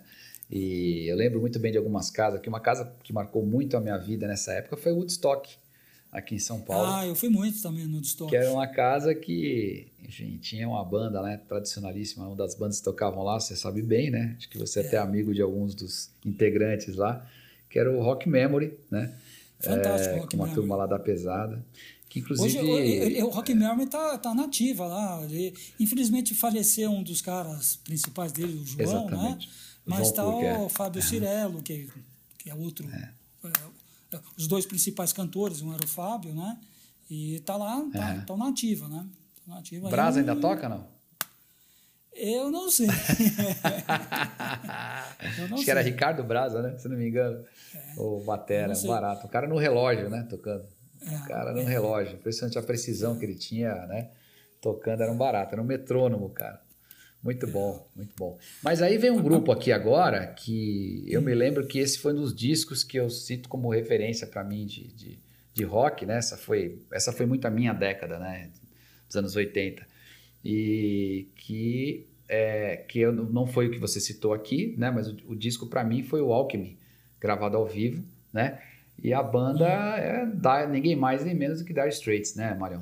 Baita banda, né, É, cara? o, o Alchemy, ele pega todos os discos anteriores a esse, que é o Brother in Arms. Sim, Né? Então, exatamente. Putz, o, o Alckmin é sensacional. Eu, É. eu adorava. Tanto é que eu tenho, eu comprei o show, do, o também Blu-ray né, do Alckmin, que é fantástico, fantástico. Tem um batera que é sensacional. né? É. É. É. E agora esse Brother in Arms, ele parece uma coletânea de tantas músicas de sucesso Muita que coisa fizeram boa. Com clipes. Verdade. Teve clipes que aquele o clipe do tem o clipe Money do for Brother Nothing? Arms que é muito bonito, mas o, o principal, como é que chama? Do lá? Money for Nothing? Money for Nothing. Nossa Senhora. É, isso aí virou uma. Aquele riff, né? Aquele Impressionante o riff, que é- né? e ele, ele mudou de guitarra. Né? Ele pegou uma Gibson Ele é Exatamente, cara. Ele é o garoto propaganda da, da Stratocaster, né? Ele pegou Exatamente. uma Gibson e que era um som diferente, né? Cara, que coisa, né? Um guitarrista, assim, tem, esse é outro, né, cara? O Mark Knopfler, além da voz dele, né, que é uma voz, putz, muito legal, né, cara? A voz dele é uma voz, você vê que não é um, um baita de, um, né, de, um, de uma extensão vocal absurda, não, ele, ele canta, cara, de uma maneira muito, muito legal, muito própria, né? E, e, cara, o estilo de tocar de guitarra dele, o jeito que ele toca com o dedão ali, os solos que ele faz, né, sem paleta, né? É, é um cara diferenciado, que tem uma né, assinatura, que tem teve... uma assinatura própria. Ah, impressionante, cara, impressionante. E esse riff e... aí tem uma. Tem uma a, a, a, introdução dessa música é muito legal na bateria também, né? Tem uma batera no início lá dessa música, é, Money for é. Nothing, que não tocava, tem, obviamente. E tem o rádio, Sting né? cantando. Tem o Sting cantando. E o Sting faz um back, faz um back não, uma dobradinha é. com ele ali, né? É, ele, come, ele e começa é, o uma... Sting cantando, depois ele faz uma dobradinha, né? Mas o começo e faz é toda uma alusão à MTV na época, né? É. Tem todo um esquema muito legal. É, Dire Straits, cara, é um belo disco, acho que está muito bem representado aqui na, na década. Agora, agora tá agora difícil, um dia... mano. Só vem cara aqui que foi que eu cara. sou fã, porra. Mas... Ó, esse, esse conjunto é que eu vou falar agora também é um conjunto que é muito interessante. Bom, estamos falando do Journeys, para não criar suspense, né? E o disco, especificamente, é o Escape. O Escape é outro uhum. que parece uma coletânea de tão bom. Que é, e a história, a história do Journey é, uhum. começou no Santana. No Santana, Santana Band, até uhum. assim no segundo, terceiro disco, eles já tinham. Eles, O Santana tinha um tecladista que chama Greg Holy, que era assim fundador da, uhum. da Santana Band, né? E a partir do terceiro disco uhum. entrou um, um, guitarrista que era um garoto prodígio, garoto porque ele era menor de idade mesmo, né? Uhum. É, e é um guitarrista fantástico. É um, putz, me fugiu o nome, o nome dele agora, lá, o guitarrista, né? Daqui a pouco eu lembro, né? Mas é um guitarrista que eu, que eu, que eu adoro, lá, o, o cara. E, e, e ele entrou no Santana. E daí eles, uhum. eles eram tão bons que, que eles resolveram sair e montaram um grupo chamado Journey. Só que foi na época de, de jazz rock. Foi uhum. na época de jazz rock. Então eles, eles lançaram. Já tinha a banda chamada Journey e os primeiros discos era jazz rock. Era quase não era cantado, era quase só tocado, né? E depois teve um, uma, uma mudança no estilo da uhum. banda lá trocou tecladista, saiu o Greg Hall e tal, e entrou principalmente o Steve Perry, que é o... Era o George Tickner que você está falando, não? Não, não. O guitarrista? Pô, não. Não, não. Pô, me deu, me deu branco agora, né? Uhum, uhum. É, daqui a pouco eu lembro. É um, é, é um absurdo eu esquecer agora momentaneamente, porque é, é um dos guitarristas que eu mais gosto. E uhum. o, o, o vocalista é um vocalista sensacional, o Steve Perry. Sim. E que e nesse, e, né? e, nesse disco eles lançaram uma música, entre várias uhum. músicas, né? Que é um hino. E hoje virou um, é uma música ícone, que é o Don't Stop Believing. Pois tá é. nesse disco. Tá nesse disco. E tem outras mais, sensacionais, Open Arms, é, Still the Ride, tem músicas sensacionais, né? E, é verdade. É, é, verdade. É um e... baita disco. O Journey, para mim, uma, sem dúvida nenhuma, uma das maiores bandas que que já apareceram, né, cara? E aí, engraçado, né? Eu vi várias. Trocou de vocalistas algumas vezes, né? O Johnny começou. Ele fez recentemente, acho que o último que tá, se não me engano, é o Oriental, né? O último é, vocalista é, que tá agora. Não, ele, se lembra. não é tailandês, é alguma coisa assim. Ou é, ou né? é tailandesa. Não, e é engraçado que ele era vocalista de uma banda cover do, do Johnny. Aham. E chegou a, pro, pro Johnny. Isso. Né? que era que, que era uma banda e os caras foram atrás e ele não acreditava que estavam procurando ele então houve assim um, um de, como é? desencontro né? Aham. até ele entrar e é um cara muito bom é um cara muito tem um timbre Muito. absurdamente parecido com, com Absurdamente Perry. parecido. É, Verdade. absurdamente verdade. parecido muito muito interessante e, Muito bom, muito bom. Agora eu, de, eu deixei para falar um pouquinho de um, de um, outro disco, que é outro disco que também teve muita mudança. É outro Uhum. conjunto que. Ele era um conjunto nos anos 70, um conjunto meio avant-garde, um conjunto da, da chamada glam music, né? Depois eles entrou Uhum. nos anos 80, ele tinha, ele tinha um som super sofisticado. Eu estou falando do Roxy Uhum. Music. Sonzeira, né? É. Roxy Music, que, principalmente ficou a cara mais do Brian Ferry, né, que é o cantor, né? E, e, o Brian Ferry é um cara sofisticado, tal, tem uma voz sofisticada. E ele lançou uma, uma sonoridade e uma identidade visual que prevaleceu. É, não sei se, é, se, se você pegar as músicas, os discos do Journey no começo, né, eu falei, ele era uma, um conjunto de de glam rock, né? Inclusive fazia uhum. parte do conjunto um cara muito conhecido, mas principalmente como, como produtor, o Brian Eno. O Brian Eno, como falam, né? Ele não se envolveu com o Queen? Ele, ele não, se, não foi ele, não? Principalmente com o David Bowie, com um monte de, de ah, gente. Tá. Eu acho que com o Queen ele chegou a dar uma, uma aparição. Mas ele se envolveu com tudo quanto a gente. Uhum, né? Uhum. Mas ele teve uma parceria muito florífera lá com, com o David Bowie ficou muito uhum. famoso e tal. E aí ele se envolveu com um monte de gente, né? Mas, esse Brian, mas ele era um cara que, que ele pesquisava sons, ele, a função dele era tocar sintetizador e ele fazia umas maluquices lá no, no Roxy Music.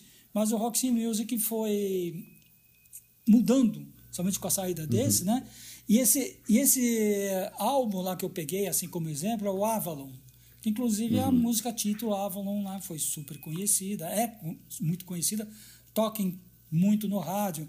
E tem outras músicas, tipo More Than This, tem. Tem outras músicas conhecidas, né? É um conjunto que eu sempre gostei bastante. É, eu vi um show é. do, do Brian Ferry aqui no Brasil. Ah, é? É, é muito legal. Muito. E um guitarrista que estava com o Brian Ferry foi uma surpresa, eu não sabia. É um senhor guitarrista, um cara chamado Robin Trower. Ele era hum. o guitarrista do, do Brian Ferry. Esse Robin Trower começou como guitarrista num, de outra banda é, seminal, que é o Porco Harum, que fez aquela música uhum. A a Shade of Pale, né? Depois uhum. ele teve uma carreira solo muito bacana, né? Como guitarrista. E depois ele entrou, assim... Às vezes ele aparece como músico convidado e ele estava na banda do Brian Ferry quando veio para cá, né? e você vê, né? O, o Avalon, ó, ele é o 1, 2, 3, 4, 5, 6, 7, acho que é o oitavo, o oitavo disco da banda, cara né? Assim, tirando os ao vivo aqui, é, é, o, é, o, é o oitavo disco da banda aqui na discografia, né? São dos álbuns de estúdio. Interessante, né? Muita coisa antes aí que aconteceu, até chegar no é. Avalon. Então, mas é, é, o Avalon é, acho que é a consolidação de um estilo de som que foi, foi evoluindo. Então, conjuntos que mudaram barbaridade, né? Agora eu tô na mão, para mim é, é, o, é o, o álbum que eu mais gosto dos anos 80. E talvez é o, o álbum que eu mais escutei nos anos, dos anos 80. Que eu mais escutei ah, meu Deus do céu. E, e, e, o cara que toca nesse álbum aí, o cara que Os toca caras, bateria né? em particular. É, é, é, é, é um super grupo. Que, é um super grupo. O cara que toca bateria nesse daí, infelizmente nos deixou, né? Com esse negócio da pandemia, já não sei se foi ano passado. Foi ano passado, né, Mário? É, eu acho que foi ano passado. Foi no final do ano passado, mas foi ano passado. Aí, a gente se perde um pouco com, a, com esse negócio eu da pandemia, não sei. né? Às vezes foi, às vezes é, foi janeiro. é, eu já me perdi. Eu já me é, perdi a gente também. tá só para quem não sei, né, gente? Para quem está ouvindo aqui, só para saber quando nós estamos no tempo, no espaço gravando esse, esse nosso esse nosso podcast aqui, nós estamos em 11 de março de 2021 e a, e a pandemia, né, que nos assola aqui de Covid e tal, aconteceu aí, começou a pegar fogo mesmo em 19 de março, pós-carnaval de 2020. Então esse ano que nós estamos aqui, a gente não sabe se ele começou, se ele terminou, a gente não pôde comemorar direito nada de Réveillon, então um dia, um dia essa história vai ser contada direito, né? Gente, mas enfim, nós estamos vivenciando isso agora, então a gente não tem muita certeza das coisas. Mas como é que é o nome do grupo, Marião? Como é que é o nome ah, do grupo? Estamos falando do Rush. Estamos falando do Rush. Caramba, o Rush né, é outro que começou nos anos 70, lançou discos muito bons nos anos 70, mas ele veio uhum. mudando também a sonoridade. Quem viu uhum. o Rush no primeiro disco, parecia um Led Zeppelin. Eu, eu pensava que era Led Zeppelin, o primeiro disco do Rush, não tinha... Impressionante, é. verdade. Depois ele, eles entraram no, no, no, eles, numa música mais complicada, até. Era é. um progressivo, porque eles eram músicos, eles, quer dizer, eu falo eram porque infelizmente o Newport, né, o baterista, faleceu, né? É. Mas é. eram músicos assim ultra virtuosos, né?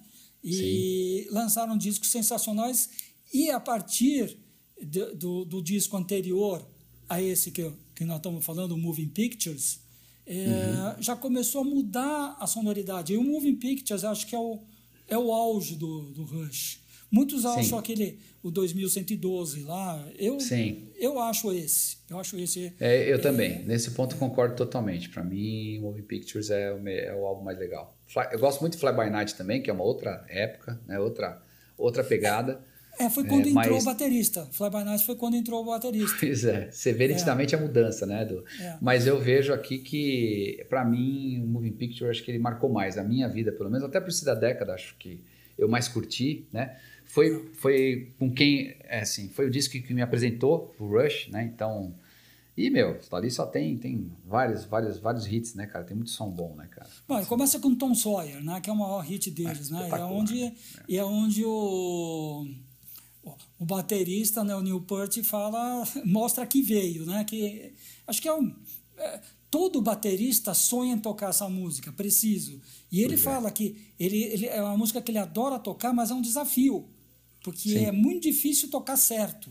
Essa mulher ele falava. Uhum. Sempre, porque então ele gostava uhum. porque é um desafio. Todo show, cada show é um show diferente, né? Você tem que fazer tudo uhum. de novo, né? Então uhum. era, era totalmente desafiador para ele tocar Tom Sawyer. E tem outras músicas, aquela YYZ, né? que, é, que é a sigla do, é. do aeroporto de Toronto, né? É, é, Limelight, que eu acho que é a música, tirando o Tom Sawyer, que eu mais, que eu mais gosto desse, desse disco é, é sensacional. sensacional. E eu tive, eu tive o privilégio de ver, o Rush veio duas vezes no Brasil, né? É, tocou duas vezes em São Paulo, as duas uhum. no, no estado do Morumbi. A primeira foi sensacional, mas foi um. um que, que estavam pegando um disco que eles estavam voltando, né? Que eles tinham uhum. ficado uns quatro anos sem tocar, né? Que eh, uhum. tinha tido um acidente que é, morreu a, a, filha do Newport, depois é, logo em seguida por doença né? morreu a esposa. a esposa. Então eles, eles é. ficaram um bom tempo, né? E esse, e esse disco, Vapor Trails, era o retorno deles, né? E, uhum. e eles uhum. quiseram ir para lugares que eles nunca tinham ido. E eles falam que o lugar, um dos shows mais caóticos, que choveu para cacete antes, né? Então estragou uhum. parte do equipamento, mas foi um show que eles nunca tinham visto a reação da, da plateia como esse show aqui no, no Morumbi. E depois, alguns anos depois, eles voltaram no Morumbi e eles tocaram. É show muito grande, muito comprido, dividido em duas partes e tal, mas eles tocaram inteiro esse álbum lá, o Moving Waves. Moving Picture, Cara, é, aliás. Tocaram, é, é, to, tocaram inteiro. É, é tão bom, né, cara? Assim, você pega, por exemplo, uma música que eu gosto muito, um álbum que tem uma das músicas que eu acho bem legal, e é outra, você vê como é um grupo que é eclético, né? E às vezes faz coisas simples que são muito boas, né, meu? É, Time Stand Still, cara, é um baita som, né? Do, do, do, Rush. Tem uma outra pegada no disco que tem mais eletrônico, um pouco, acho que é do, se não me engano, é do Hold Your Fire, o, o é. a música. É. E, cara, é um puta disco. Tem as três bolinhas, né? Na capa vermelha é, e tal. É, muito, é diferente, é um disco diferente. Cara, é uma outra sonoridade. Então você pega, por exemplo, Fly By Night, pega Moving Picture, pega, né? É, 2112. é, 2012, exatamente. Você, pega, porra, você vai vendo assim transições, cara, e mas a qualidade sempre muito boa. São músicas assim que parecem simples, mas são tem a sua complexidade, né, meu? Uma linha melódica muito legal. É, putz, cara, que banda, viu, meu? Acho que de Que banda? De progressivo, assim, pensando em para mim eu considero progressive rock, né? Não sei. É, é, é Rush, ele né? é, é um, é, um, progressivo pesado, mas é um progressivo. É, uma, uma, uma, pô, cara, tem um live em Bangkok aqui, um, um dos shows que, eu, que a gente é. vê, né? Cara, espetacular, né, cara? É, é bom, todo, tudo é muito bom do Rush, né? Tudo é muito bom. E o Newport, infelizmente, se foi. Uma curiosidade sobre ele, né? Uma época ele encanou, ele só ia de moto para shows, não sei se você acompanhou isso, né? Ele pegava a moto dele, a trupe ia de ônibus, etc, ele ia de moto. Até, meu, diz aí, né? Tem uma biografia dele, acho que é, não sei se é On the Road, um negócio desse, um, um dos livros lá, ele tem um. que ele fala um pouco dessa viagem, acho que foi justamente quando deu essa quase que pirada aí, né, em função de, putz, cara, sofrer duas perdas, né, tão, tão duras, né, esposa e filha, é uma coisa horrorosa, né, e, e ele chegou a fazer feridas no pé, né, cara, de, de usar bota, porque ele tomava chuva na, na moto e tinha show e arrebentou os pés todos, né, cara, porque, porque o cara só na moto, né, e tal, então era uma pessoa, the professor, né, chamavam de professor, é, professor, e é um cara que, você pega as partituras do Rush, né, o que ele faz, ele tem uma. Cara, ele é super fiel a todas as notas que ele, que ele compõe ali na batera, né? O Neil Peart. E todo o grupo, né? A sonoridade, o timbre de voz, né? Do, do, do como é que é o nome dele? Desculpa, o vocal. Geddy Lee. O. Lee, cara, timbre de voz único, né? Assim, se você isolar todo mundo ali, cara, é, é, é, a sonoridade deles juntos é muito forte, né, cara? Muito forte. É, bom caramba, Não, né? e, e, e, o...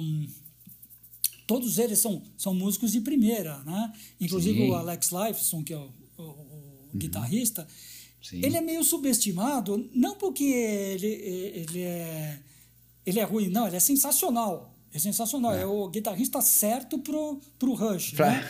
É que os outros dois são extraterrestres, né? Os outros dois são, são alguma coisa.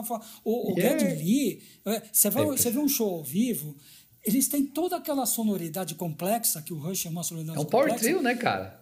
É, é um power trio, mas eles tocam os teclados e o baixo ao vivo. Então, sim, o sim, cara, sim. ele faz aquele negócio, às vezes ele está no teclado, o baixo é um baixo de pé. Às uhum, vezes ele vai, é, daí ele vai tocar o baixo, e às vezes ele, ele aciona um dispositivo que mantém um acorde. É um absurdo. que E canta. Cara, e faz tudo é, isso é. e canta, né? Os, e, e, não tem músico de apoio. São sempre os é. três. Porque, é a grande maioria lá do. do Traz uma trupe, né? É, põe um, põe um tecladista Faz reforço. no fundo. Tem, então, eles não tem ninguém, são eles. Tem ninguém. É, é impressionante. É. Banda canadense, né? Para não deixar banda, de falar banda canadense, aqui, né? da região e... de Toronto. Que loucura! E, e, é isso que você falou, são três caras, né? E, e assim, e o Neil Peart, principalmente, cara, ele, ele encaixa uns ritmicadores ali, uns, uns timbres eletrônicos, ele, faz, ele usa muito bem esse recurso, né? Então tem muitas músicas e não, e não é fácil, cara, né? Não é fácil para quem é batera saber usar com bom gosto esse tipo de recurso e principalmente, né, é, enfim, a parte de andamento, de ritmo da música e tal, né, não se perder com isso, né, em grandes shows e tudo mais. Então, o cara faz com maestria, né? É um músico não, fantástico. E, to, e toca né? ao vivo, e toca ao vivo. E, então, cara. E, e, e é um dos grupos que mais tem discos oficiais ao vivo. Porque eles Loucura, sabem né? o quanto eles são bons. São é, bons. É, é impressionante. O Rush é um. É verdade. É um caso a é sério. Verdade. Agora, eu deixei por último nesse segmento um conjunto uhum. que talvez é o conjunto, por incrível que pareça, mas é o conjunto talvez mais famoso dos anos 80. Que também Verdade. começou nos anos 60, ah, aliás, nos anos 70, né? Mas o finzinho dos anos 70, ele se fez nos anos 80, anos 90, anos 2000, ele está nativa. Estamos falando do YouTube. Impressionante, né? É. Lota estádios até hoje, Lota shows estádios. maravilhosos, cara. Que é, doideira, eles são né? impressionantes. Né? Você pode até não gostar de uma ou outra coisa, não sei o quê, ah, Sim. eu prefiro não sei o que. Você pode até preferir todo mundo, mas eles são fantásticos. É, o conjunto são... da obra, né? O conjunto, o conjunto da obra da não obra, tem, talvez é. seja um dos caras, uma das bandas realmente mais que é, é, mais assim envolventes do rock, né, cara, que agrada um, um espectro maior de fãs, eu acho, né, de é mulher, aí. homem, é jovem. E ter uma bandeira toda assim, sei lá, de peaceful music, né, de levantar algumas causas, né? Uma é. banda irlandesa, né? Também tem essa, né? E que por si própria já, já, já, fica polêmica, né? Já fica engajada, não polêmico, polêmico no sentido pois de é. estar engajado, né? Pois é. é. E tradicional, a aparição no, naquela aparição do Live Aid, né? Foi no Live é Aid? Foi no Live Aid, né? Foi no Live Aid. Sunday Bloody Sunday, quando toca aquilo ali, é. pelo amor de Deus, aquilo é de arrepiar, né, cara? De arrepiar, é. né? De Eles tocaram principalmente duas músicas, a que apareceu na edição, inclusive que está na edição uhum. lá do, eh, do, dos DVDs para quem comprar, é, eles tocam Bad, uhum. A música Bad, só que ela fica interminável, a música, né? uma Bad uhum. de uns 10 minutos, né? E a outra é o uhum. Sunday Bloody Sunday, que é fantástico. Eles parecem pois uma, é. Uma marcha né, pois é. militar. E isso, né? é, isso é curioso, né, cara? Se você pegar esses caras, é, como músicos né, individuais, você não vê aquele, aquela mesma coisa que você vê num Rush, por exemplo, né, cara? Não, não tem nenhum. É diferente, né? Mas a proposta é totalmente diferente, é uma sonoridade diferente, a melodia é diferente e, e cara, é, o baixo, né? sendo proeminente nas músicas ali e uma batera sempre porra, você pega With or Without, por exemplo, né? você pega Sunday Bloody Sunday, pega New Year's Day, né? Cada música tem a sua pegada aí, né, cara? Tem muito contrabaixo, tem teclado no fundo, teclado meio de apoio. Aí, porra, entra lá, você pega Vertigo, que é outra parada totalmente diferente, né?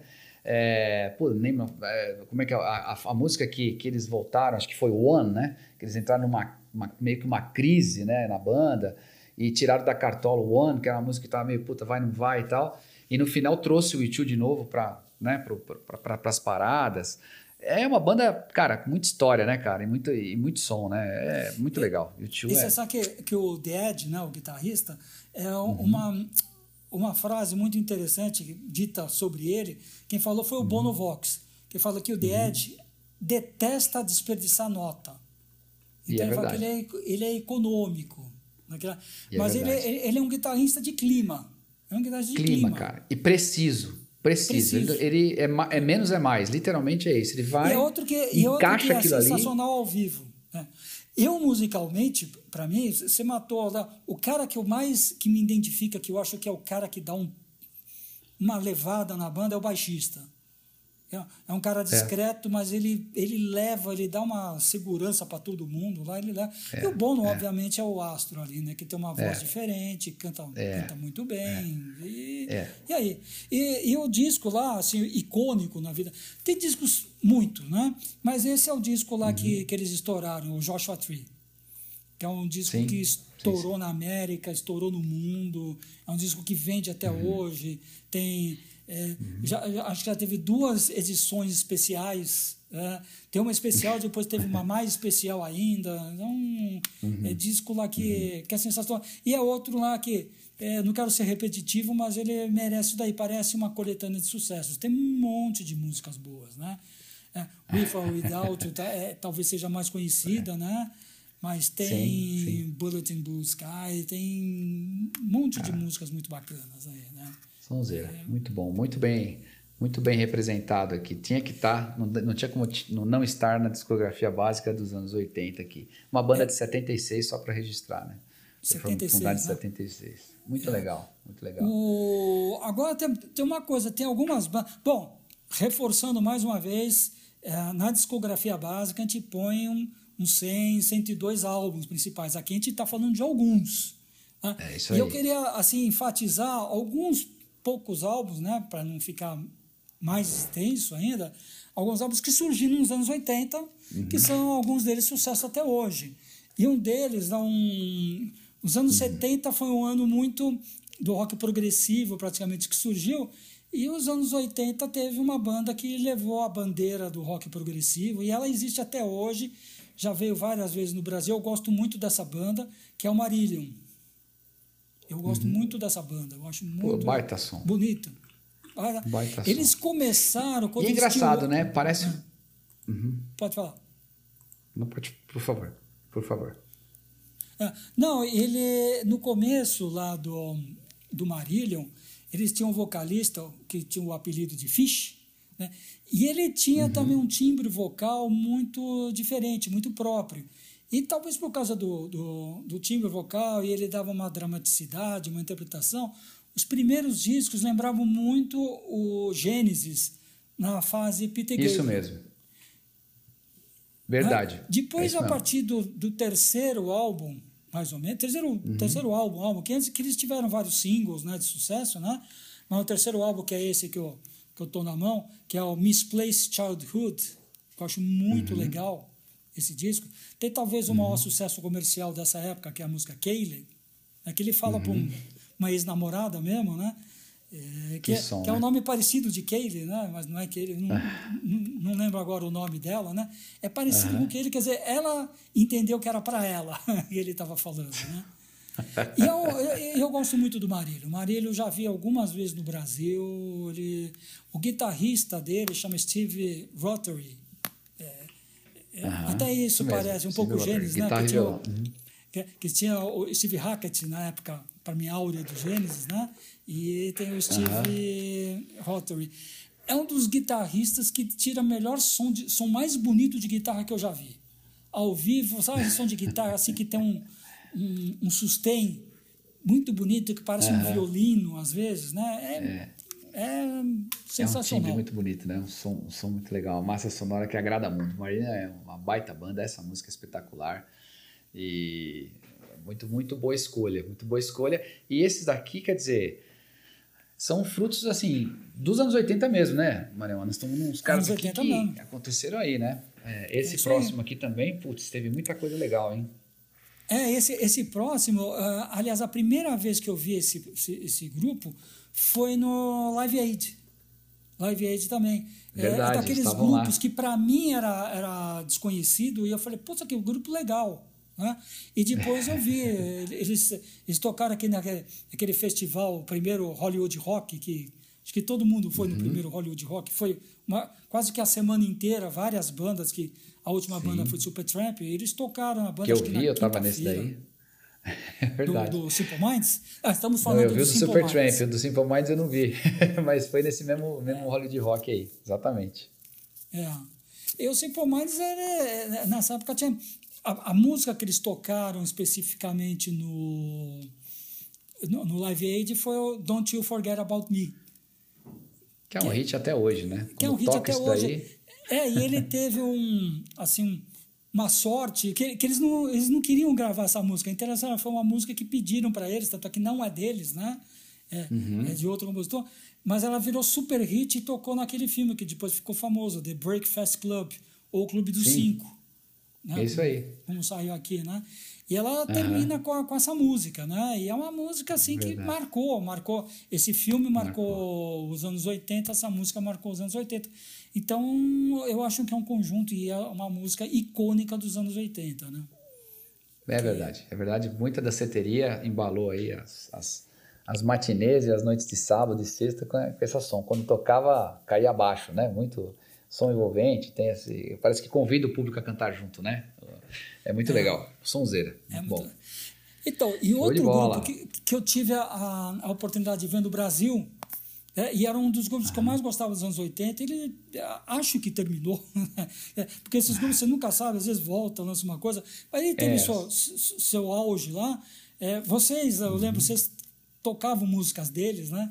É o Echo and the Bunnymen. Verdade. É, é, um, é uma sonoridade bem diferente também. É, uhum. Não parece com nada, nada parece com eles. É um grupo que aí. tem eles. É uma, uma é. categoria do Zeco and the Bunny, parece com eles, aí. né? É isso aí. É. é isso aí. E, e hum. esse disco que eu peguei aqui especificamente é o Ocean Rain. Também tem uhum. músicas muito conhecidas, né? Que tem o Killing Moon, né? Seven Seas, que eram, foram bastante sucesso, né? Tinham clipes Exato. muito bacanas também. E é uma é, sonoridade muito, muito, muito anos sucesso. 80, né? É. é. até hoje toca, virou um hit no Brasil, todo mundo cantava isso o tempo inteiro, né? Então é. E é um disco de 84, né? Exatamente. É de 84, 84. né? É, é bem é. típico.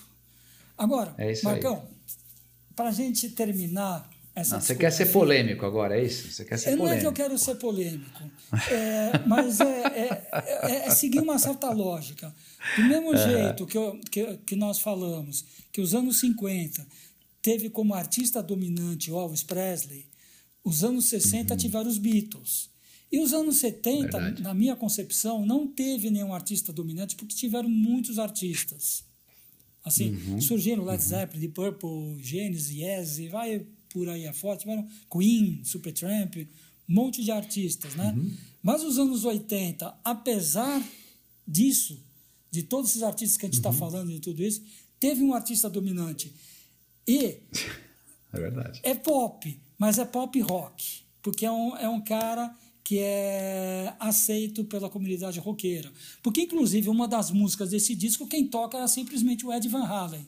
Eu estou falando do Michael Jackson, e o disco especificamente é o Thriller e a música Beat It, que tem um dos é, solos é, mais antológicos do, do Ed Van Halen. Do rock.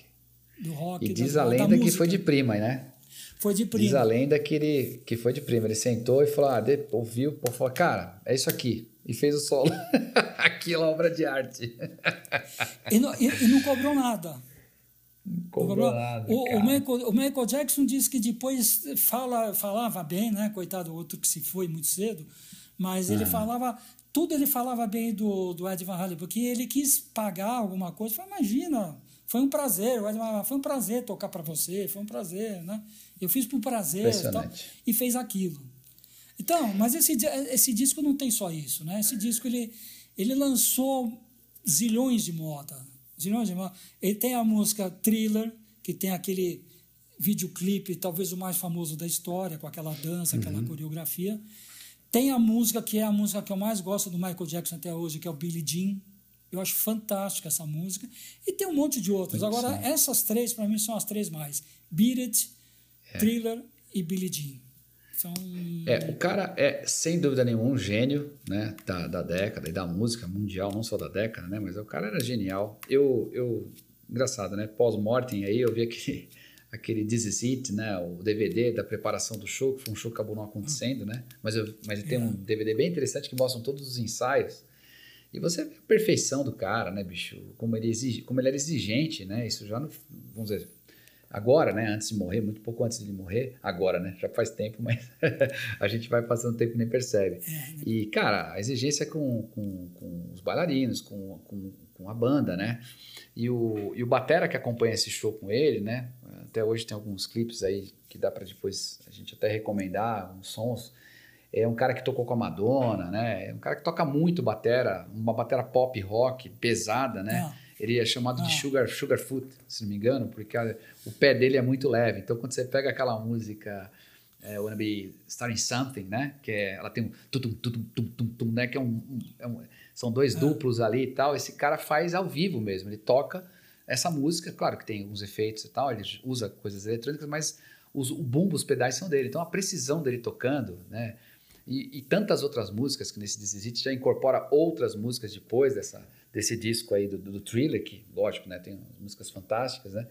É muito legal. Então, é um cara perfeito, né? Um cara que acho que não podia faltar, não. E tem muita coisa legal depois que ele criou, com mais rock and roll também, com mais guitarra, né? Ele é um cara assim, isso, né? Isso. E era um, putz, cara, era um músico genial, né? Compunha muito é. bem, cantava muito, dançava muito, um ator, um ator, um, um músico, um cantor, cara, genial. Uma pena aí, né, que também foi cedo, né? Pela parte foi artística, cedo. um cara irrepreensível aí, talvez, não sei se mal compreendido pelo mundo ou, vice-versa, né?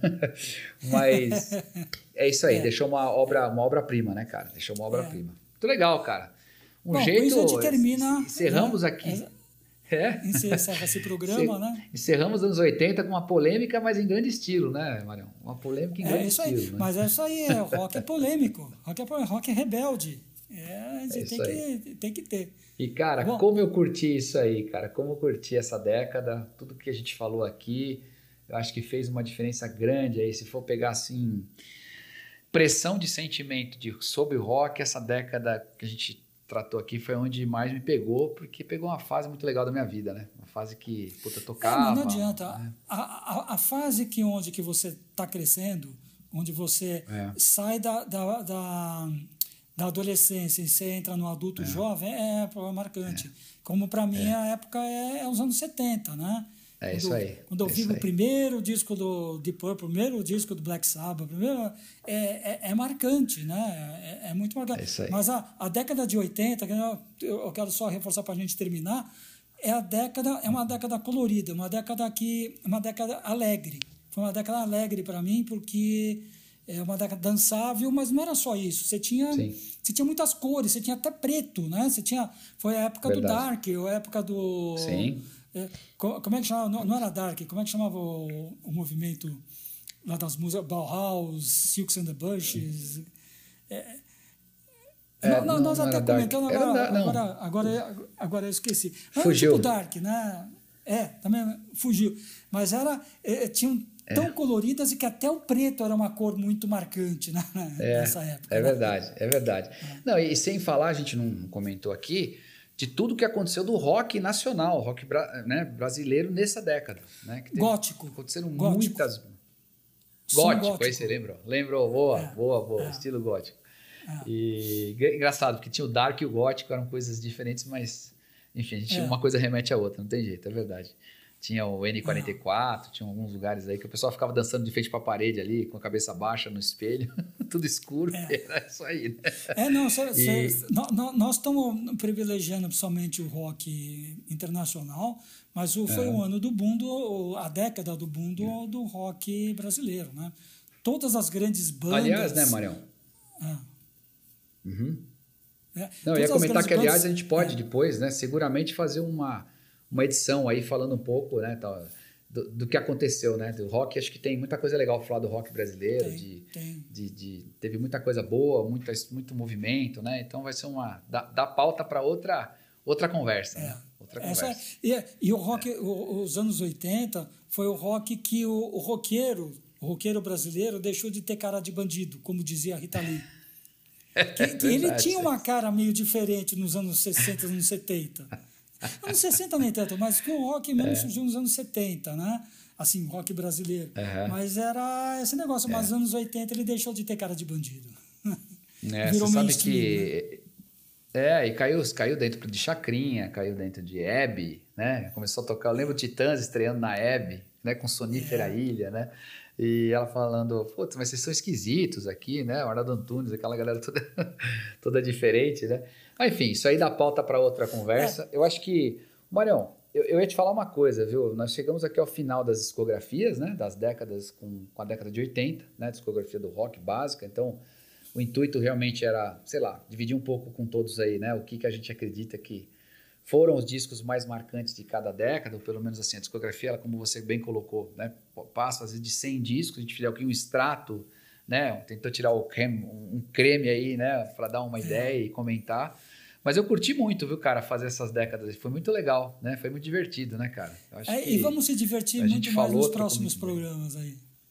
Tem muita coisa pra é gente é discutir, aí. né? Muito bom. Fechou. Obrigado, gente. Valeu. Vamos seguir para os próximos programas. Não percam. Valeu!